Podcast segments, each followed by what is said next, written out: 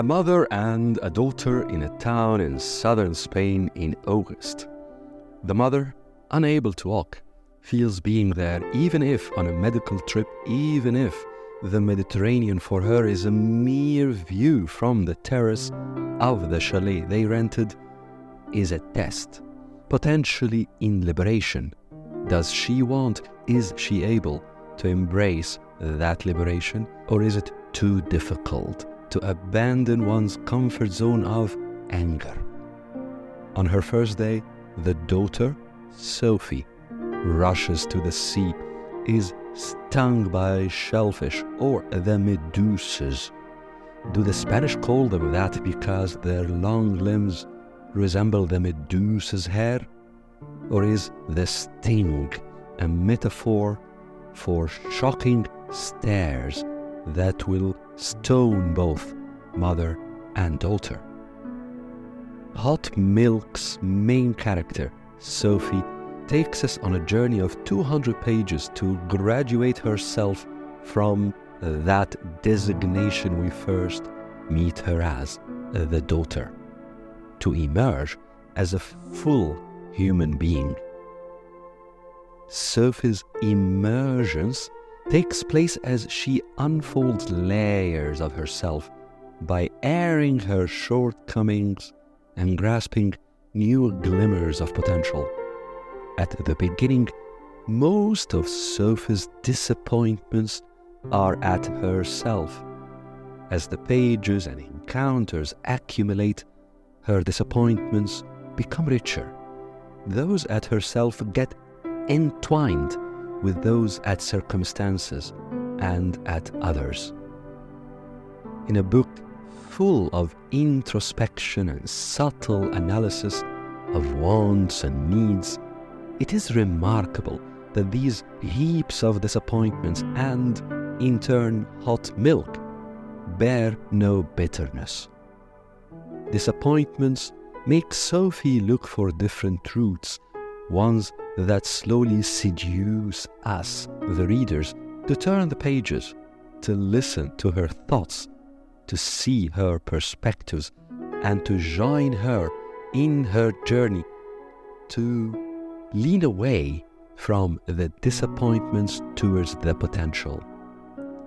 This is not a book about taking control.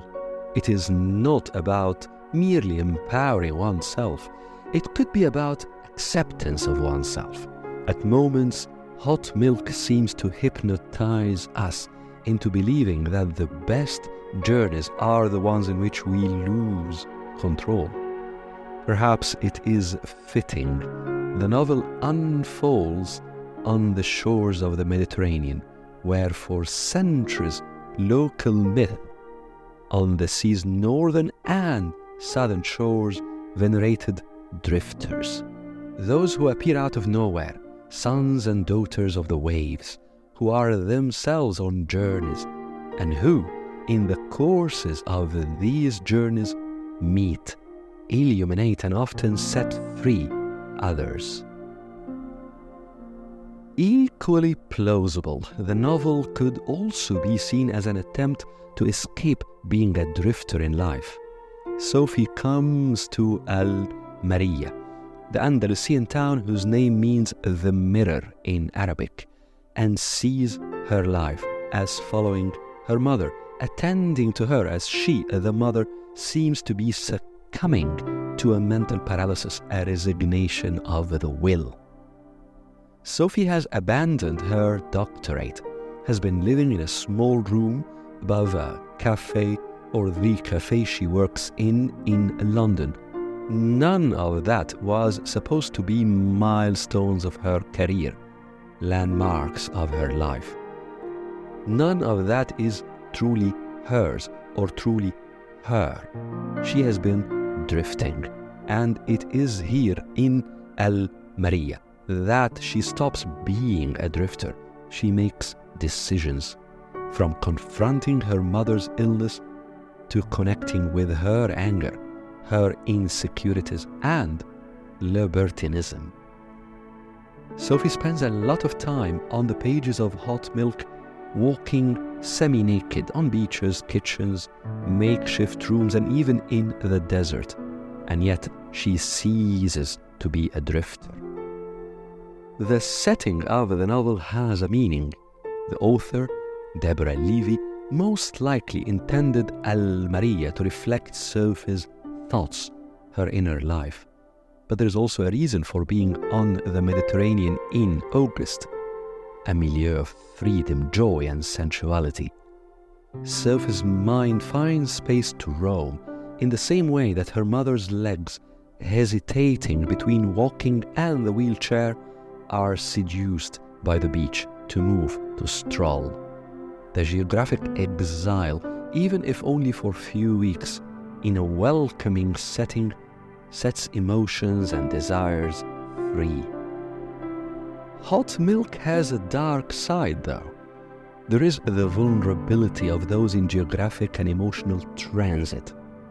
Those who feel that they have a short window of time in which to explore what they have wanted, yet never dared to discover, and those who have not yet figured out what they want. For Sophie, these range from a desire to pursue her dreams, owning her time, not being tied to her mother's life of dependency and illness, sleeping with a carefree student who peeks at her, to finishing her PhD in America. Deborah Levy does not just show that vulnerability in a charming way, one that encourages the reader to let go of his or her inhibitions. She also, and with matching relish, uncovers the anxiousness that comes with being in the midst of emotional transition. Sophie does not regret any decision she acts on in Hot Milk, but in thinking about her wants and in acting on them, she exposes wounds that were long covered in her normal life before she came to Almería to see herself mirrored in front of the piercing eyes of her brain. And then there is fear fear of failing, falling, and feeling. More an anxiety at seeing previously uncharted depths of one's insides, at taking risks only to discover that leaving comfort zones can ascend us to where we want or leave us to fall without the safety net of ignorance of who we truly are. And with all of that, there's the fear of feeling love and hate, longing and repulsion, wanting and discarding. To others, especially very close ones, and crucially, to our own selves.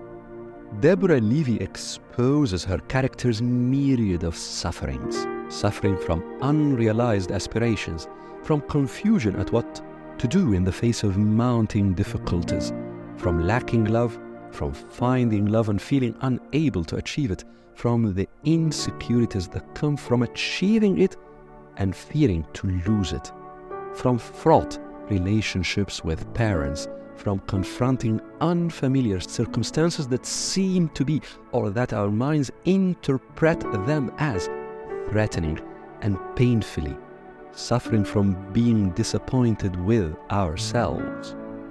Is it true that women suffer that last feeling more than men do? And if true, does it reflect more demanding minds or more sensitive dispositions or both? Hot milk leaves the feelings and the questions it raises in the reader's mind hanging.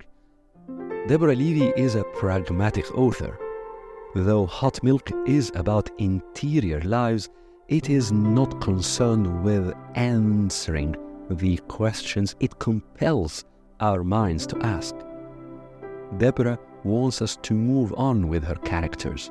They feel, we think, for a few seconds after we raise our eyes from the novel's pages, then they and us, the readers, move on to more conversations, vulnerabilities, fears, and inevitably other questions.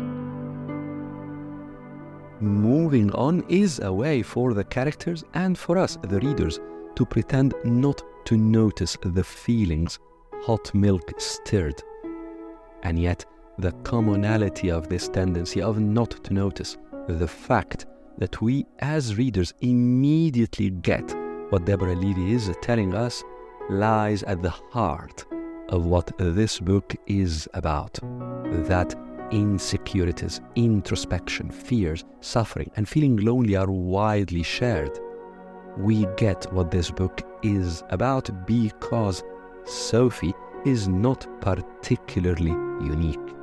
Her emotions resonate with readers.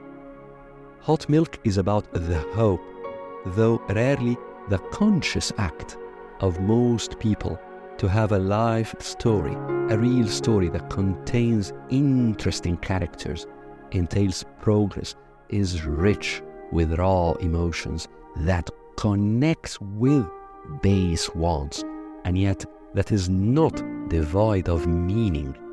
This transcends desire, it is a need. Abandoning that need creates rage losing the plot of what one's life is about engenders rejection of circumstances, the first step towards descending into victimhood. Sophie's mother is a prime example. That's until Sophie challenges that narrative by changing her mother's circumstances. I will not be a spoiler, but perhaps one of the interesting features of Hot Milk is Deborah Levy's ability to weave interesting events, sharp twists of the plot, into a book that is essentially a flow of introspection.